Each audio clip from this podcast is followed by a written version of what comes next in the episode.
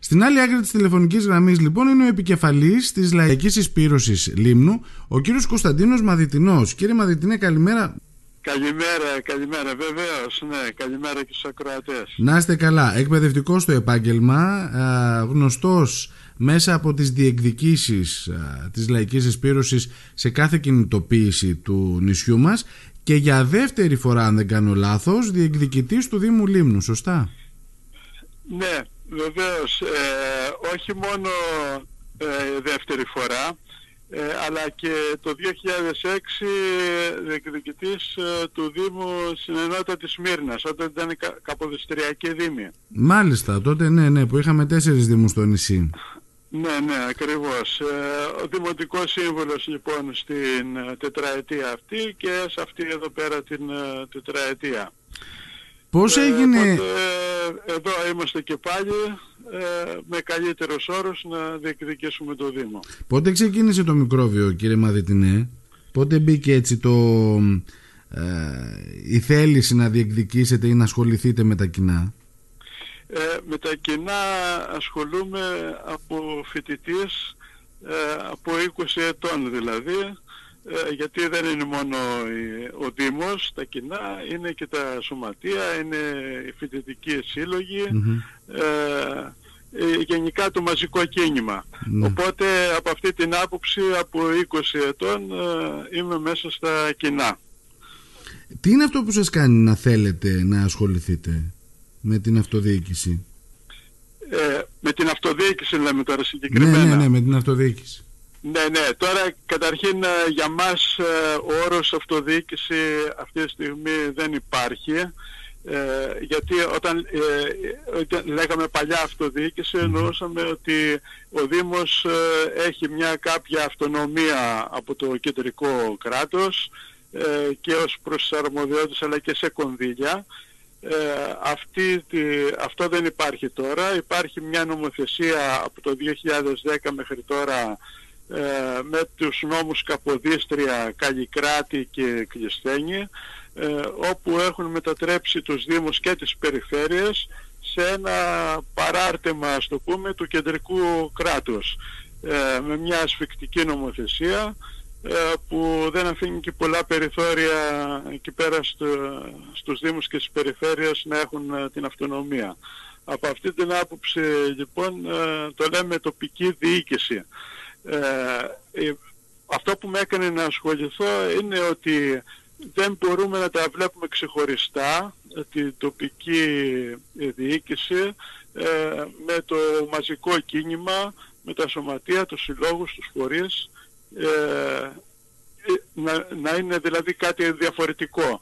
Εμείς λέμε ότι η δουλειά μέσα στους συλλόγους και τα σωματεία και τους φορείς πρέπει να εκφράζεται και προς τα πάνω και σε τέτοια όργανα όπως είναι οι Δήμοι και οι περιφέρειες, και ή δυνατόν να υπάρξει μια τέτοια διαφορετική, ας πούμε, οργάνωση της κοινωνίας που να εκφράζονται αυτοί και στο κεντρικό κράτος. Να υπάρχει δηλαδή μια βουλή που από εκεί θα εκλέγονται μέσα από τη βάση, από κάτω, από τα σωματεία, τις ομοσπονδίες, και έτσι να εκλέγονται και εκπρόσωποι της Βουλής. Αυτό είναι κάτι στο απότερο μέλλον, αλλά τουλάχιστον τώρα τα σωματεία και οι φορείς να εκφράζονται μέσα από τους Δήμους και τις περιφέρειες. Ναι. Από αυτή την άποψη δηλαδή με έκανε να ασχοληθώ και με την τοπική διοίκηση τώρα που λέμε. Ιδανικά ο Δήμος Λίμνου, κύριε Μαδυτινέ, για σας πώς θα έπρεπε να λειτουργεί? Δεν το άκουσα. Πώς θα έπρεπε να λειτουργεί ιδανικά για σας ο Δήμος Λίμνου? Ο Δήμος Λίμνου θα έπρεπε αυτό που είπα και πιο πριν, να εκφράζει τα αιτήματα, τις διεκδικήσεις του κόσμου, της λαϊκής οικογένειας, των εργαζομένων. Ναι, θέλετε να γίνετε λίγο πιο συγκεκριμένος. Τη Λίμνο την ξέρετε, τα χωριά μας τα ξέρετε. Ποιο θα ήταν το ιδανικό λοιπόν για εσάς τα επόμενα 5 χρόνια? Πώς έχει η Λαϊκή Εισπήρωση στο μυαλό της ότι ο Δήμος Λίμνου θα πρέπει να λειτουργεί? Στις υπηρεσίες του, στην καθαριότητα, στα νερά, σε προβλήματα απτά. ποιες είναι οι λύσεις που θα δώσει η Λαϊκή Εισπήρωση. Να το κάνουμε δηλαδή κάπως πιο συγκεκριμένο. Κάπως πιο συγκεκριμένο. Ναι. Λοιπόν, η βασική μας διαφορά με τους άλλους συνδυασμούς είναι ότι αυτό που βλέπουμε εμείς στο Δήμο και αυτό που θα διεκδικούμε και νομίζουμε όταν είναι στη Δημοτική Αρχή θα το πετύχουμε, είναι να υπάρχει μόνιμο προσωπικό όλων των ειδικοτήτων σύμφωνα με τις ανάγκες του νησιού για όλες τις υπηρεσίες του Δήμου. Να μην είναι δηλαδή συμβασιούχοι ή υπηρεσίες να δίνονται σε επιχειρήσεις, σε ιδιώτες κτλ.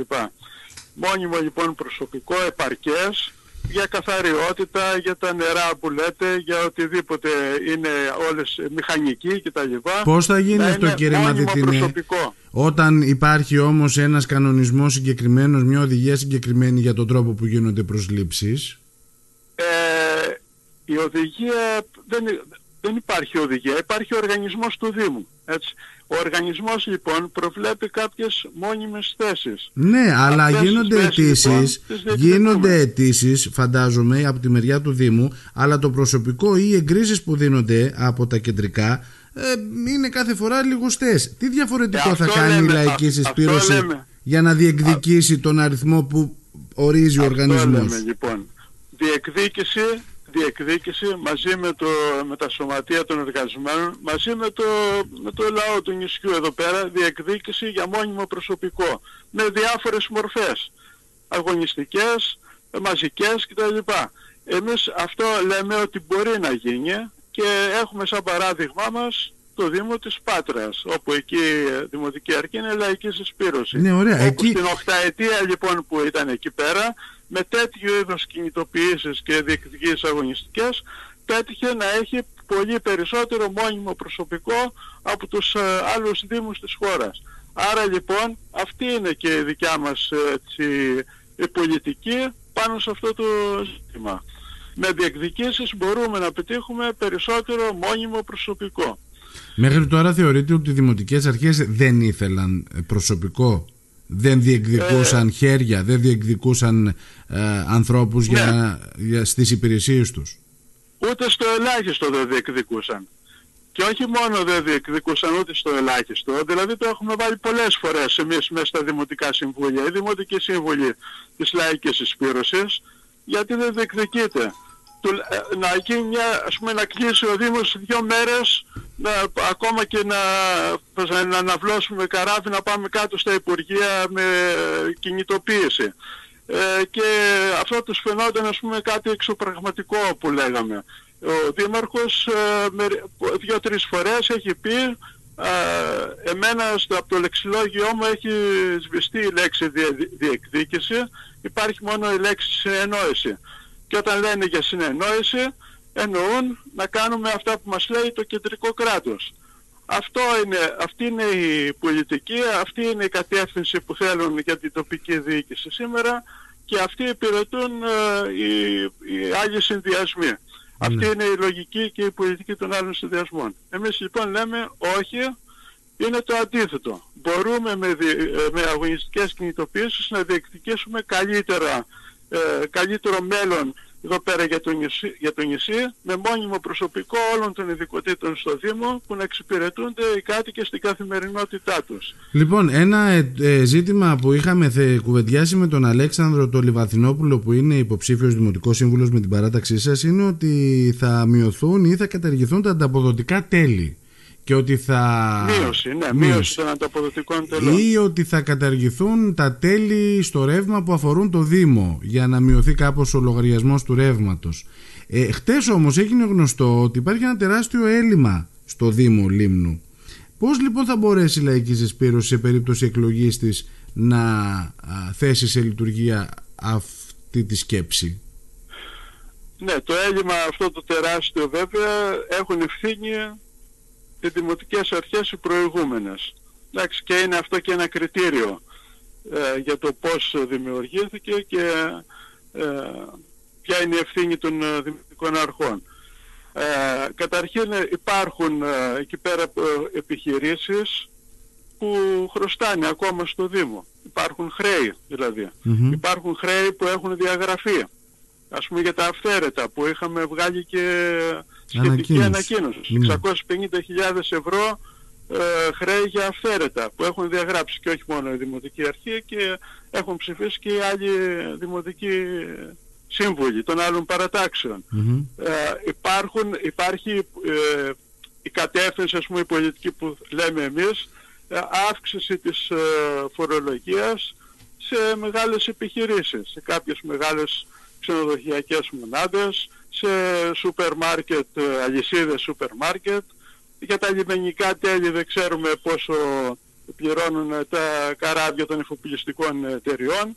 Μπορούν λοιπόν και με τη όχι διαγραφή χρεών, αλλά να εισπραχθούν τα χρέη των μεγάλων επιχειρήσεων, αλλά και αύξηση φορολογίας μεγάλες επιχειρήσεις, να υπάρξει μια εξισορρόπηση σε αυτό. Και παράλληλα με αυτό, πάλι να διεκδικηθούν κρατικά κονδύλια από το κράτος για το Δήμο, γιατί ξέρουμε πολύ καλά ότι αυτά που δίνουν το κράτος στους Δήμους, οι κεντρικοί αυτοτελείς πόροι, η ΚΑΠ που λέμε, ναι, είναι πολύ λιγότερη από αυτά που αντιστοιχούν, που έπρεπε να έχει ανάλογα με τον πληθυσμό του νησιού. Και αυτό γίνεται στον πληθυσμό του κάθε Δήμου. Δηλαδή το κράτος εισπράττει από τη φορολογία του κόσμου, το 95% μιλάμε κεντρική φορολογία, το πληρώνουν οι εργαζόμενοι, οι λαϊκές οικογένειες, και 5% πληρώνουν μόνο η μεγάλη επιχειρηματική όμιλη και εφοπλιστικές εταιρείες. Ναι, μου το γενικεύετε λοιπόν, όμως κύριε Μαδυτινέ, μου το γενικεύετε. Εγώ θέλω να μιλήσουμε για το νησί, θέλω να μιλήσουμε για τη Λίμνο. Αυτό, το ξαναλέω για το νησί. Ναι. Διεκδικούμε λοιπόν από αυτά που χρωστάει το κράτος στο Δήμο σε σχέση με τα κρατικά κονδύλια. Έχει η Λίμνος τόσο μεγάλες επιχειρήσεις? Πώς? Έχει η Λίμνος τόσο μεγάλες επιχειρήσεις? Γιατί μου είπατε πριν ότι θα φορολογήσουμε τις μεγάλες επιχειρήσεις εδώ. Μπορεί η Δημοτική Αρχή να φορολογήσει την αλυσίδα που έχει ανοίξει εδώ υποκατάστημα επιπλέον σε σχέση με αυτό που φορολογείται από το κεντρικό κράτος? Ναι, βεβαίως. Μπορεί να βάλει σε σχέση με τα ανταποδοτικά τέλη που λέμε, τέλη φωτισμού, ίδρευσης κτλ. Παραπάνω εκεί πέρα στις αλυσίδες του σούπερ μάρκετ, ας πούμε. Δεν υπάρχει φόβος να... μεγάλες ξενοδοχειακές μονάδες. Δεν υπάρχει φόβος να... τα λιμενικά τέλη στα καράβια. Ναι, ναι. Δεν υπάρχει όμως φόβος να πάει παραδίπλα η επιχείρηση αυτή, να φύγει από τη Λίμνο και να πάει στη Σαμοθράκη, να πάει στη Μυτιλήνη. Πώς να σας πω. Δηλαδή όταν ξέρουν ότι στη Λίμνο θα υπερφορολογηθούν σε σχέση με κάποιο άλλο νησί, γιατί να έρθουν στη Λίμνο? Δεν υπάρχει τέτοιος φόβος, γιατί όταν θα φορολογηθούν παραπάνω, εννοούμε ένα μέρος από τα κέρδη τους θα φορολογηθεί, όχι δεν θα έχουν κέρδη, θα συνεχίσουν να έχουν κέρδη. Και από εκεί και μετά πάλι θα φέρουμε το παράδειγμα του Δήμου της Πάτρας, που εκεί ακολουθεί αυτή την πολιτική, και στην Πάτρα, τρίτος Δήμος της χώρας, τρίτη πόλη της χώρας, και δεν έφυγαν από εκεί οι επιχειρήσεις, ναι, αλλά είναι, που αυξήσανε τη φορολογία. Το λέτε μόνος σας όμως, είναι η τρίτη πόλη στη χώρα. Ναι. Σε πληθυσμό, δηλαδή εκεί ενδεχομένως τα έσοδά τους να είναι ικανά ώστε να μπορέσουν να ανταπεξέλθουν και στη φορολογία, αν υπάρχει όντως μεγαλύτερη φορολογία εκεί. Ναι, αλλά είναι και μεγαλύτερος ο πληθυσμός, άρα και τα έξοδά τους είναι μεγαλύτερα. Δεν το βλέπουμε έτσι. Μπορεί να είναι μεγαλύτερα τα έσοδα, αλλά είναι μεγαλύτερα και το έξοδα σε σχέση με τον πληθυσμό. Μάλιστα. Άρα λοιπόν είναι το θέμα πολιτικής αυτό. Και αυτό δείχνει ότι αυτή η πολιτική που έχει στο Δήμο της Πάτρας αποδίδει. Αυτή την πολιτική λέμε και εμείς ότι θα εφαρμόσουμε αν είμαστε Δημοτική Αρχή. Τι είναι αυτό που εισπράττετε, κύριε Μαδυτινέ, στις επαφές που κάνατε με τον κόσμο, στις εξορμήσεις σας στα χωριά? Τι είναι αυτό που ακούγατε από τον κόσμο? Λοιπόν, αυτό που εισπράττουμε είναι βέβαια θετική ανταπόκριση όπου πηγαίνουμε, και στη Μύρνα και στα χωριά. Υπάρχουν τα προβλήματα, που μας λένε οι κάτοικοι των χωριών, ο κόσμος. Εξηγούμε τη θέση μας, τη πολιτική μας και το τι εμείς θα κάνουμε σαν Δημοτική Αρχή, και από αυτή την άποψη εισπράττουμε μια θετική ανταπόκριση. Mm-hmm. Θεωρείτε, τι θέλουμε να κάνουμε εμείς δηλαδή. Θεωρείτε ότι μπορούν να αντιληφθούν το μοντέλο διοίκησης που έτσι η Λαϊκή Εισπήρωση αντιπροσωπεύει? Ναι, βεβαίως. Αυτό είπα και πιο πριν. Mm-hmm. Ότι στην κουβέντα που κάνουμε τους εξηγούμε αυτά που θέλουμε να κάνουμε εμείς πάνω σε, και σε ό,τι αφορά τις υποδομές, τις σχολικές υποδομές, για τα ζητήματα με το νερό, με την αποχέτευση, όλα αυτά τα ζητήματα που έχουμε και στο πρόγραμμά μας και αυτά που προτείνουμε ότι θα πρέπει να γίνουν, και υπάρχει αυτή η θετική ανταπόκριση πάνω σε αυτά. Εν τω μεταξύ μου και την τελευταία μου ερώτηση κάθε φορά, γιατί συνηθίζω να κλείνω. Ναι. Γιατί, καλά, τώρα εσείς είστε επικεφαλής, θα σας ρωτήσω ας πούμε γιατί Λαϊκή Εισπήρωση, αν και η απάντηση έχει δοθεί μέσα από τις προηγούμενες ερωτήσεις. Αλλά ακριβώς. Είναι και αυτό το οποίο κάθε φορά δεν κοιτάτε πρόσωπα, είστε ένα ναι. σώμα, να πω, μια ακριβώς. ιδέα, μια φιλοσοφία. Ακριβώς, αυτό είναι. Είναι θέμα πολιτικής, λοιπόν, λέμε. Mm-hmm. Και τα πρόσωπα, αυτά που είναι και μέσα στο συνδυασμό, είναι αυτά που συμφωνούν, συγκλίνουν και συμφωνούν με αυτή την κατεύθυνση, με αυτή την πολιτική και με αυτό το πρόγραμμα που έχουμε βγάλει, που έγινε μέσα από διαλογική συζήτηση, από συνεχείς συσκέψεις, και όλοι μαζί πάνω σε αυτό το πρόγραμμα είμαστε διατεθειμένοι όλοι οι υποψήφοι να δουλέψουμε, και δημοτικοί σύμβουλοι και τοπικοί σύμβουλοι στα χωριά.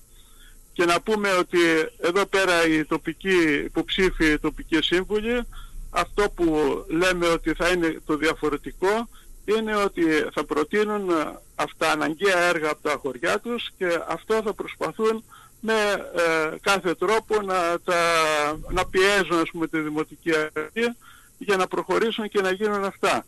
Να μην ζούμε δηλαδή το φαινόμενο όταν ψηφίζεται το τεχνικό πρόγραμμα του Δήμου στο τέλος κάθε χρονιάς, πρόεδροι χωριών που έχουν προτείνει μια σειρά έργα τα οποία δεν μπαίνουν μέσα στο τεχνικό πρόγραμμα του Δήμου, δεν υπάρχουν, να έρχονται και να ψηφίζουν το τεχνικό πρόγραμμα του Δήμου που δεν έχει έργο που πρότειναν οι ίδιοι για τα χωριά τους.